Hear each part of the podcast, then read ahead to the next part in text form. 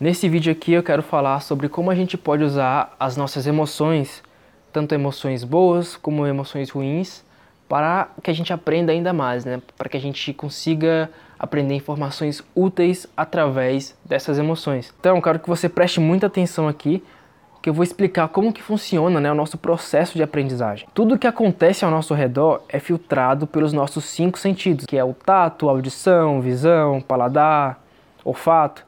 E os nossos cinco sentidos filtram as informações do mundo externo e levam essas informações para o nosso córtex, que é uma parte do nosso cérebro. Essas informações vão para o córtex e do córtex vão para o hipocampo. E é justamente o hipocampo que decide se vai manter aquela informação na memória de longo prazo ou não. Então, o primeiro critério que o hipocampo usa para ver se guarda uma informação na memória de longo prazo é se aquela informação está relacionada com algo que a gente já sabe. E o segundo critério que o hipocampo usa para guardar uma informação na memória de longo prazo é se aquela informação tem um contexto emocional.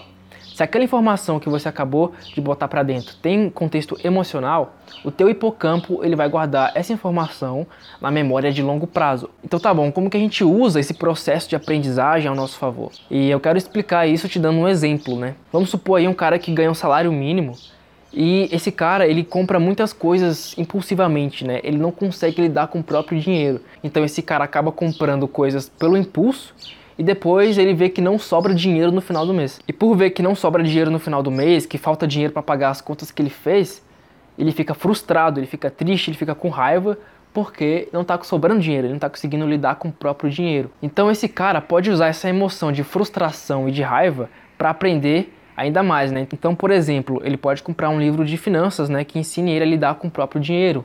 Um, ele pode comprar livros que ensinem ele a investir dinheiro. Então, nessa linha de raciocínio funciona assim: o cara tem um problema, esse problema gera emoções negativas, e para resolver esse problema e tirar essas emoções negativas, ele precisa aprender informações. Então ele vai aprender como resolver esse problema, e essas informações de como resolver o problema vão entrar na memória de longo prazo, porque essas informações têm um contexto emocional. Então esse cara usa as emoções de raiva e frustração como plataforma para aprender ainda mais, porque essas informações elas têm um contexto emocional, e esse contexto emocional é justamente que vai fazer o seu hipocampo guardar essas informações na memória de longo prazo. E quando essas informações estão na sua memória, você consegue colocar em prática o que você aprendeu no livro ou o que você aprendeu em algum vídeo. E eu posso dar o mesmo exemplo para uma pessoa que acabou de ser contratado, né?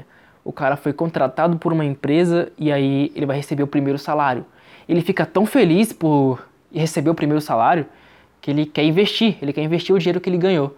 Então ele usa essa felicidade, essa, essa empolgação como plataforma para aprender a como investir, a como tratar melhor o dinheiro dele, para que ele não gaste, para que ele não, para que ele não desperdice o dinheiro, né? Então ele usa a felicidade, a empolgação para aprender. E essas informações têm um contexto emocional de felicidade, de empolgação e quando essas informações vão para o hipocampo, são gravadas na memória de longo prazo, né? E como as informações estão na memória de longo prazo, ele consegue botar em prática, né? Porque ele está lembrando, ele põe em prática ele aprende ainda mais. Eu quero que você faça um exercício mental, né? Que você identifique quais problemas você tem, é, quais coisas que te dão emoções negativas ou emoções boas, e que você use essas informações para ir atrás de conhecimento relacionado a isso.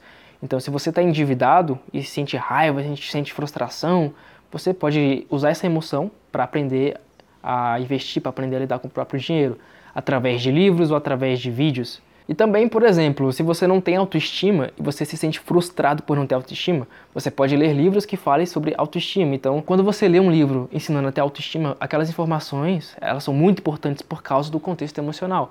Então as informações vão para sua memória de longo prazo e como as informações vão estar na sua memória de longo prazo, você vai conseguir colocar em prática tudo que você aprendeu.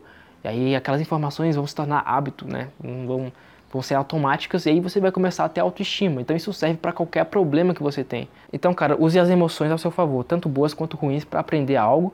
Pode ser por livros, podcast, vídeo no YouTube, tanto faz, mas é um fato que quando você aprende algo que tem um contexto emocional, ou um contexto relacionado a algo que você já sabe, essas informações ficam na memória de longo prazo e aí você consegue colocar em prática ainda mais e tornar aquela informação um hábito.